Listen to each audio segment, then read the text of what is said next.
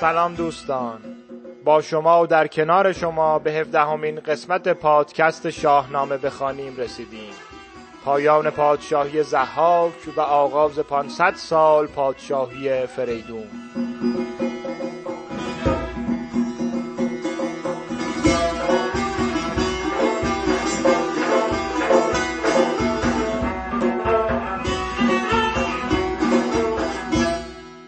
شنیدیم که زحاک از سخن و طعنه کندرو به خشم اومد و برای جنگ با فریدون با سپاهی از دیوهای جنگاور از بیراهه ایراهی کاخ شد. سپاه فریدون از این حمله با خبر شدند. به سمت بیراهه تاختند و به بلندی تنگه رسیدند. مردمی که برای همراهی سپاه فریدون از سر تا سر شهر اومده بودند به بامها رفتن و به همراهی سپاه فریدون از هر طرف سنگ و خشت بر سر سپاه زحاک پرتاب می کردند. کار به جایی رسید که کل شهر هم صدا در مخالفت با زحاک خواهان پادشاهی فریدون شدند. زحاک از سر خشم و حسادت زره آهنی پوشید و به بالای کاخ رفت. از دیدن شهرناز و ارنواز با فریدون چنان رشک و حسدی به جانش افتاد که بی ترس از جان با کمندی از بام کاخ فرود اومد تا با دشنهی که به دست داشت این دو خواهر رو بکشه فریدون با گرز گاف سرش به زحاک حمله کرد اما زمانی که می‌خواست اون رو بکشه سروش اومد و گفت زحاک اینجا این زمان نباید کشته بشه فریدون زحاک رو به بند کرد و بر تخت پادشاهی نشست و فرمان به نیکی و پرهیز از جنگ داد. سرانجام زحاک رو به خاری در حالی که دست و پاش بسته بودن پشت شطوری سوارش کردن و در کوه به سنگی بستن. این بارم وقتی فریدون برای کشتن زحاک گرزش رو بالا برد سروش اومد و گفت که زحاک رو به کوه دماوند ببر و اونجا به بند بکش تا مرگش فرا برسه. و این شد که فریدون زحاک رو در غاری در دل کوه دماوند به بند کشید. اینجوری پادشاهی زحاک تمام شد. یه دوره بکنیم. تا اینجا پادشاهی پیشدادیان رو پشت سر گذاشتیم و داستان کیومرس، هوشنگ، تحمورت و فرهمندی جمشید رو شنیدیم. و همینطور شنیدیم که چطور فرح ایزدی از جمشید دور شد و پادشاهی به زحاک رسید. تا اینکه مردم به تنگ اومدن و کاوه و فریدون در مقابله با زحاک پادشاهی رو به دست گرفتن. حالا وقتش آغاز 500 سال پادشاهی فریدون رو بشنویم. فریدون. پادشاهی فریدون 500 سال بود. فریدون چو شد بر جهان کامگار ندانست جز خویشتن شهر یار به رسم کیان گاه و تخت مهی بیاراست با تاج شاهنشهی. به روز خجسته سر مهر ماه به سر برنهادان کیانی کلاه. زمانه بیندوه گشت از بدی. گرفتند هر کس ره بخردی. دل از داوری ها بپرداختند. بدایین یکی جشن نو ساختند. نشستند فرزانگان شادکام گرفتند هر یک ز یاقوت جام. می روشن و چهره شاه نو. جهان نوز داد و سر ماه نو. بفرمود تا آتش افروختند. همه انبر و زعفران سوختند. پرستیدن مهرگان دین اوست. تناسانی و خوردن آیین اوست. اگر یادگار است از او ماه و مهر بکوش و برنجیچ من مای چهر. او را بد جهان سالیان پانصد. نیفکند یک روز بنیاد بد. جهان چون برو بر نماند ای پسر تو نیز آز مپرست و انده مخر. فرانک نه آگاه بد زین نهان که فرزند او شاه شد بر جهان. ز ضحاک شد تخت شاهی تهی سر آمد بر او روزگار بهی. پس آگاهی آمد ز فرخ پسر به مادر که فرزند شد تاجور. نیایش کنان شد سر و تن بشست به پیش جهان داور آمد نخست. نهادان سرش پست بر خاک بر همی خواند نفرین به ضحاک بر. همی آفرین خواند بر کردگار. بر آن شادمان گردش روزگار. از آن پس هر آن کس که بودش نیاز همی داشت روز بد خویش راز. نهانش نوا کرد و کس را نگفت. همی راز او داشت اندر نهفت. یکی هفته زین گونه بخشید چیز چنان شد که درویش نشناخت نیز. دگر هفته مر بزم را ساز کرد. سر بدره های درم باز کرد. بیاراست چون بوستان خان خویش مهان را همه کرد مهمان خویش از آن پس همه گنج آراسته فراز آورندش نهان خواسته همان گنج ها را گشادن گرفت. نهاده همه رای دادن گرفت. گشادن در گنج را گاه دید. درم خار شد چون پسر شاه دید. همان جامه و گوهر شاهوار همان اسب تازی به زرین فسار همان جوشن و خود و زوپین و تیغ. کلاه و کمر هم نبودش دریغ. همه خواسته بر شتر بار کرد. دل پاک سوی جهاندار کرد. فرستاد نزدیک فرزند چیز زوانی پر از آفرین داشت نیز. چنان خواسته دید شاه زمین بپذرفت و بر مام کرد آفرین. بزرگان لشکر چو بشناختند بر شهریار جهان تاختند. که ای شاه پیروز یزدان شناس ستایش مرو را و زویت سپاس. چنین روز روزت فزون باد بخت بداندیشگان را نگون باد بخت.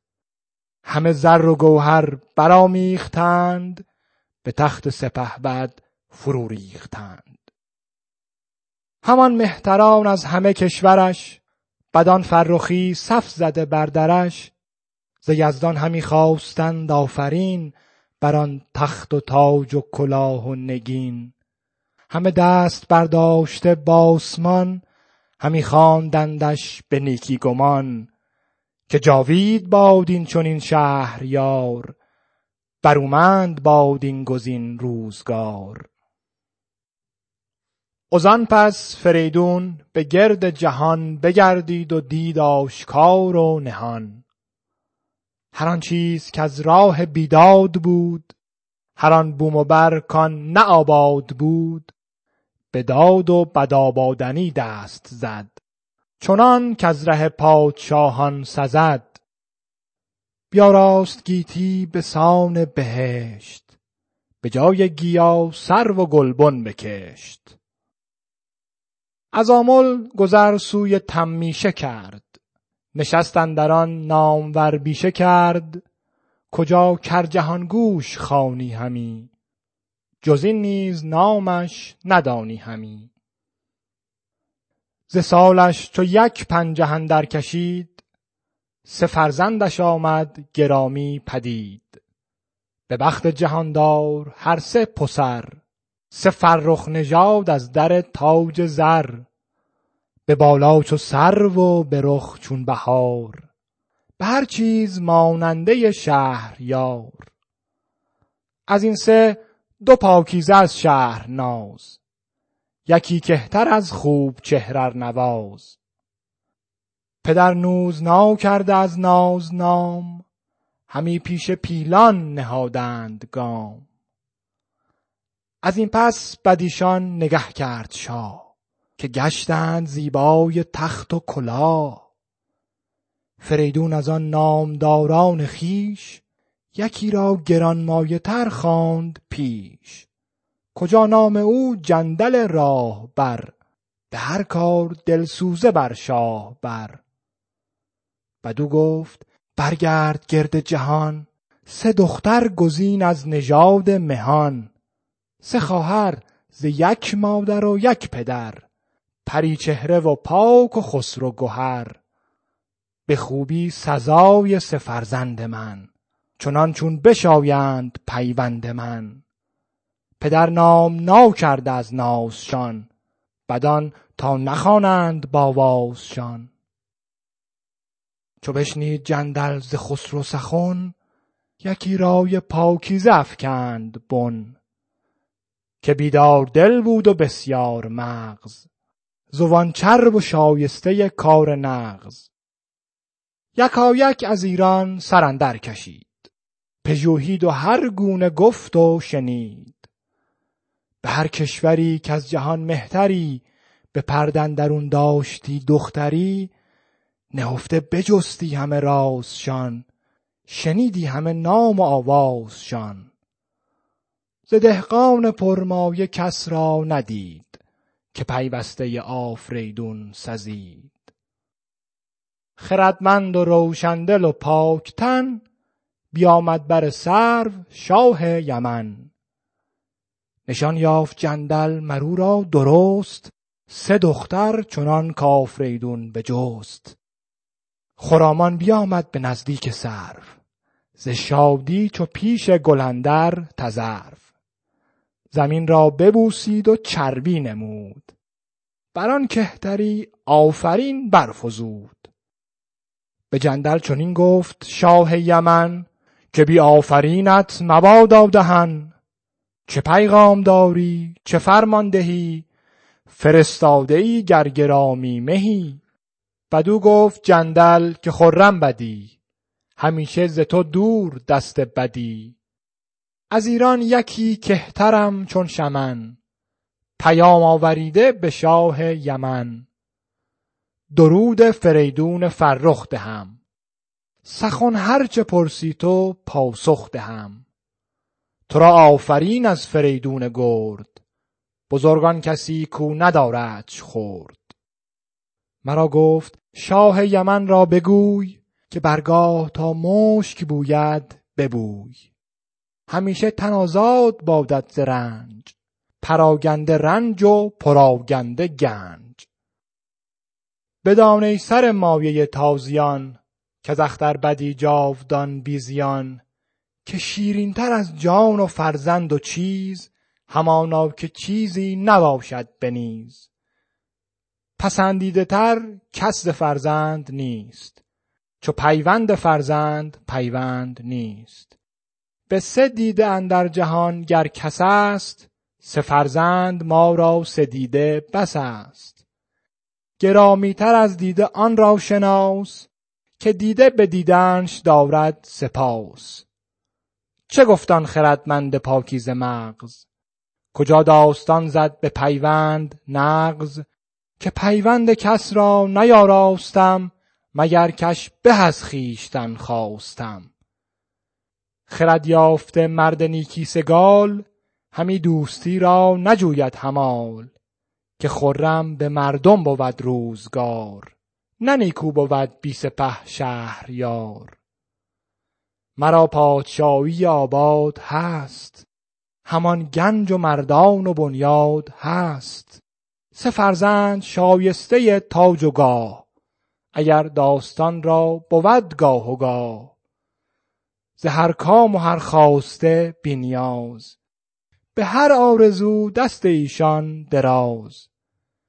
مر این سه گرانمایه را در نهفت بباید همی شاهزاده سه جفت. ز کارآگهان آگهی یافتم بدان آگهی تیز بشتافتم. کجا از پس پرده پوشیده روی سه پاکیزه داری تو ای نامجوی. مر آن هر سه را نوز ناو کرده نام.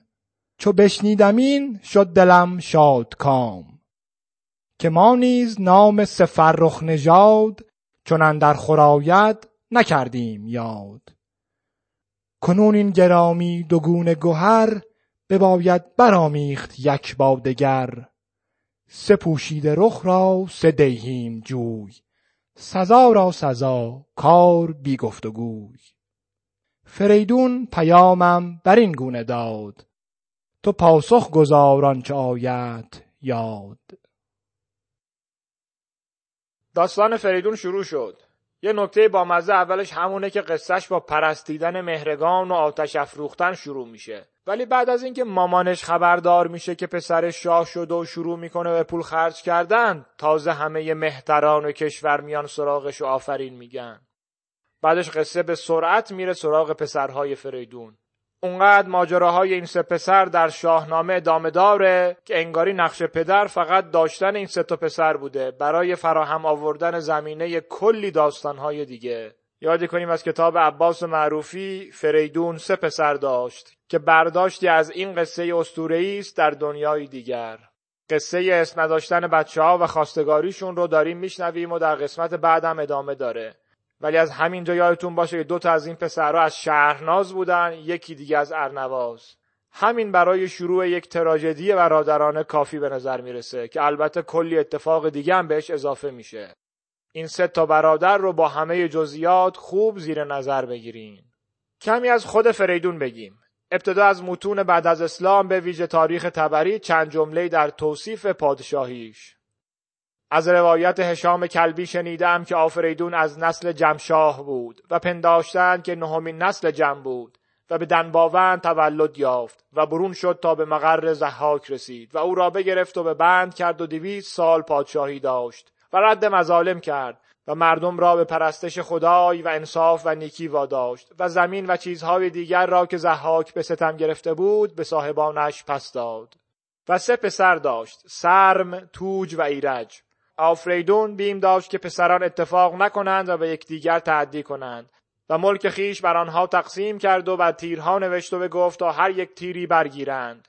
و روم و ناحیه مغرب از سرم شد و ترک و چین از توج شد و عراق و هند از سومی شد که ایرج بود و تاج و تخت بدو داد و چون آفریدون بمرد دو برادر به ایرج تاختند و او را بکشتند و سیصد سال پادشاهی زمین را میان خود داشتند. در قسمت های بعدی به این داستان می‌رسیم. غرض این بود که بگیم این 500 سال پادشاهی فریدون رو اینجوری هم تقسیم کردند. البته در روایت دیگری در همین تاریخ تبری از 500 سال پادشاهی کامل سخن گفته شده. پارسان گویند که آفریدون مردی تنومند به نکوروی و شکوهمند و مجرب بود و بیشتر جنگ وی با گرز بود و سر گرز وی چون سر گاو بود. قامت وی نه نیزه بود و هر نیزه به اندازه کشیدگی دو دست. پهنای کمرش سه نیزه بود و پهنای سینهش چهار نیزه بود. باقی مانده نمرودیان و نبتیان را در سواد عراق دنبال کرد و سرانشان را بکشت و آثارشان را نابود کرد و مدت پادشاهیش 500 سال بود. گویند آفریدون نخستین کسی بود که لقب کی گرفت و او را کی آفریدون گفتند و معنی کی پاک باشد. چنان که گویند روحانی یعنی کار وی پاک و خالص است و به روحانیت پیوسته است. و گویند که معنی کی سودجوی باشد و به پندار بعضی ها کی به معنی شکوه باشد و آفریدون وقتی ضحاک را بکشت شکوه یافت. در مورد به تخت نشستن فریدون در آمل هم از قول جلال متینی باید بگیم که بعدها در داستان خسرو پرویز و تخت تاقدیس می‌خونیم که اولین تخت پادشاهی را فریدون سفارش داد تا به دست جهن برزین ساخته شود و دیگر پادشاهان به این تخت چیزها اضافه کردند تا اسکندر آن را پاره کرد و بعدها خسرو پرویز آن را بنا کرد. خلاصه انگار این کی لقب گرفتنه با این تخت نشستنه هم ارز بوده. فردوسی پایتخت فریدون رو آمل معرفی کرده. در حالی که ایران شاهب نبل خیر در کوشنامه محل تولد فریدون رو آمل می‌دونسته و گفتیم که به طور کلی آبادی شهرهای تبرستان رو از فریدون می‌دونستند. در تاریخ گردیزی بنای گرگان و دهستان و همچنین شهر سمدان در یمن رو به فریدون نسبت دادند. گویند وی نخستین کس بود که به طب و نجوم پرداخت و نخستین کس بود که فیل را اهلی کرد و بر فیل نشست بستر کشید و مرغابی و کبودر نگه داشت و تریاق داشت. خب برسیم به مهرگان. بنابر توضیحات خالق مطلق بیشتر منابع مهرگان را روز مهر از ماه مهر می‌دونن. اما فردوسی در شاهنامه این جشن را سر ماه مهر دونسته و تنها منبع هم داستان با او طبقات ناصری جوزجانیه. ابو ریحان بیرونی در مورد این روز اینجور میگه. روز شانزدهم مهر عید بزرگی است و مهرگان معروف است که خزان دوم باشد و این عید مانند دیگر اعیاد برای عموم مردم است و تفسیر آن دوستی جان است و گویند مهر آفتاب است و چون در این روز آفتاب برای اهل عالم پیدا شد این است که این روز را مهرگان گویند. و دلیل بر این گفتار آن است که از آین ساسانیان در این روز این بود که تاجی را که صورت آفتاب بر او بود به سر میگذاشتند و آفتاب بر چرخ خود در آن تاج سوار بود. در ادامه هم میگه که ایرانیان این روز رو به یادگار شادمانی شنیدن خروج فریدون بر زحاکی گرامی می داشتند و روزی بوده که فرشتگان به یاری فریدون به زمین اومدند و برای همین در خانه پادشاهان در این ماه میخوندند که ای فرشتگان به دنیا پایین آیید و شیاطین و اشرار را قلقم کنید و از دنیا آنان را دفن نمایید.